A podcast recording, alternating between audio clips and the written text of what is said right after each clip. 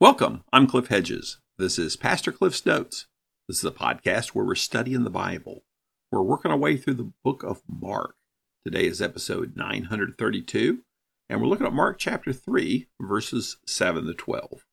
Let's read the passage. Jesus departed with his disciples to the sea, and a large crowd followed from Galilee, and a large crowd followed from Judea, Jerusalem, Idumea, beyond the Jordan and around Tyre and Sidon. The large crowd came to him because they heard about everything he was doing.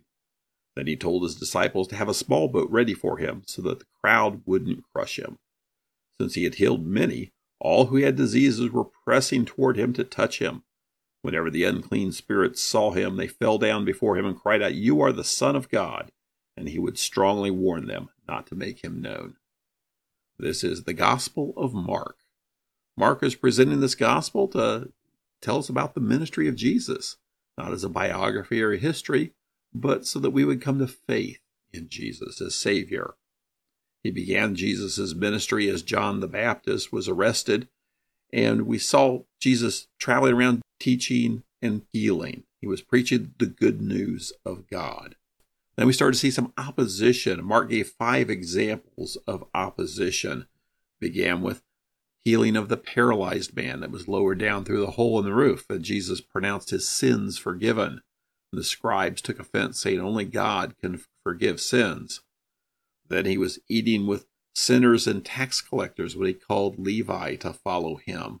And their scribes, who were Pharisees, took issue with the fact that Jesus was hanging out with the wrong kind of people. Then there was a question about fasting. That actual question came from followers of John the Baptist because the followers of John the Baptist and the Pharisees both fasted regularly, where Jesus' followers were not fasting regularly. And so they were asking why? What's wrong with this? Shouldn't you be acting more religious than the average person? Then they were picking grain by hand, walking through a grain field on their way to the synagogue on the Sabbath, and were criticized for working on the Sabbath. Then we had the healing of the man with the shriveled hand. That happened in the synagogue on the Sabbath. And there the Pharisees took note of this. And because he was breaking the rules by saying, stretch out your hand, and thereby working on the Sabbath, they now started a plot to kill him. So we're now continuing with Jesus' ministry, but we're past this initial group of opposition. We pick it up in chapter 3, verse 7. Jesus departed with his disciples to the sea, and a large crowd followed from Galilee, and a large crowd followed from Judea. So it says Jesus departed. Some translations say Jesus withdrew, because the verb is translated departed has more of a sense of departed from something, almost fled.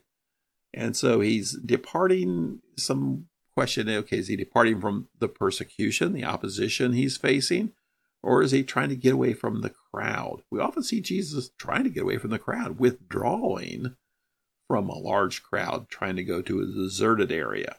And here the large crowd follows him. Mark tells us the large crowd followed from Galilee, and a large crowd followed from Judea. He continues into verse 8 Jerusalem, a city in Judea, Idumea, that's Greek for Edom, which is the area south of Judea, or beyond the Jordan. This would be the region of Perea ruled by Philip the Tetrarch. And he actually visits there in chapter 5 and around Tyre and Sidon. These are two cities in Phoenicia on the coast, northwest of Galilee in modern day Lebanon. He actually visited there in chapter 7. Now, Idumea Jordan, Tyre, and Sidon, those are non Jewish areas. So Mark's pointing out here that you've got Jewish people from Galilee and Judea following Jesus now, and a lot of people from non Jewish areas following Jesus. Now, when I say following Jesus, got to be careful here the, the words we use. They're not becoming followers of Jesus, they're part of the mob chasing after Jesus looking for healing. And he explains there at the end of verse 8 the large crowd came to him because they heard about everything he was doing. So you can say basically a large crowd of many kinds of people from many places.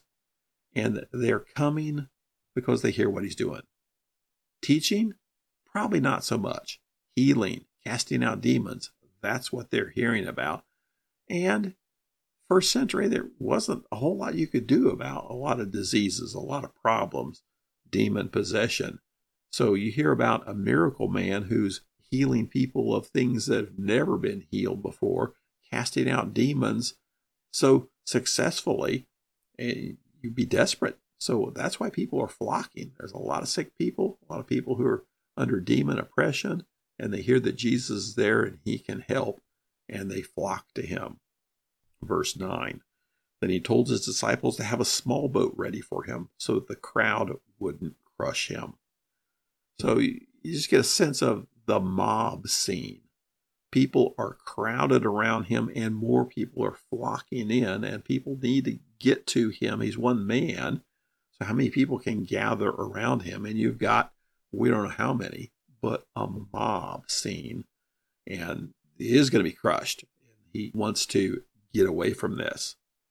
And so the solution is get a boat ready. I'll jump in the boat and we can scoot across the lake. Verse 10 Since he had healed many, all who had diseases were pressing toward him to touch him. You hear the, the desperation of the crowd. This is, for many of them, their only hope. They are in dire circumstances. They've led lives of great trouble and difficulty. And this is the chance to end all that. So they're desperate. They want to touch him because they're there for the healing. Step back and say, well, then why is he doing the healing if it's becoming so problematic? Well, first off, I'd say just compassion. Says he did heal many. He healed a lot of people. And so there's a compassion. You can heal people. People need healing. Jesus healed people. But remember, that wasn't his mission. His mission wasn't to heal, his mission was to proclaim the good news of God. The time is fulfilled, the kingdom of heaven is drawn near. Therefore, repent and believe the good news. That's his mission to preach the good news. The healing is to authenticate the message. But people lose sight of the message because they want the healing. Verse 11 Whenever unclean spirits saw him, they fell down before him and cried out, You are the Son of God. We saw this earlier with the demon saying who he was. The demons seem to recognize who he is. Now, do they have a clue what his mission is? Well, the one demon said, Are you here to destroy us? but they don't know his mission. They don't know why he's there, but they do know who he is. They do know his authority and his power. And, and many of them are saying exactly who he is. He is the Holy One of God. He is the Son of God. And Jesus, in verse 12, he strongly warned them not to make him known. And this has the whole sense of keeping the idea that he is the Son of God, he is the Messiah, somewhat subdued because you see the mob scene already. He's just the miracle man, the wonder worker, the healer. Throw on top of that, he's the Messiah. He is the hope of our national pride. Then you've just vastly multiplied the mob scene. And there's no way he's going to get anything done that he needs to get done because people are so caught up in what they want and what they expect. There's some speculation that this idea that the demons are saying who he is is an attempt to control him. Because there is a, a belief that if you name a spiritual being, you gain control over that spiritual being. And that these demons are trying to do that to gain control of Jesus by naming who he is. I don't know if I buy into that, but it's still a, a popular belief even today. Many people who claim to be able to cast out demons teach that you must be able to name the demon in order to cast it out. So it's still a, a popular concept. Uh, I don't buy into it necessarily in this case, and I certainly don't buy into it today in today's terms of that's what's necessary. But in uh, several commentaries, you will read that idea that they're trying to gain control over him. I think they're just overwhelmed by who he is, just as much as anybody who finds out who he is is overwhelmed.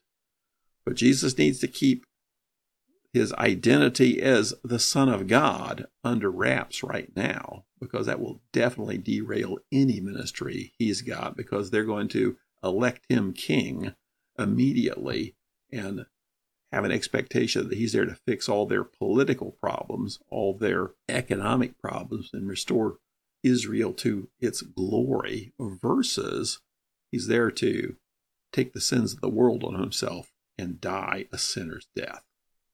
Thanks for joining me. Join me again next time as we continue working through Mark.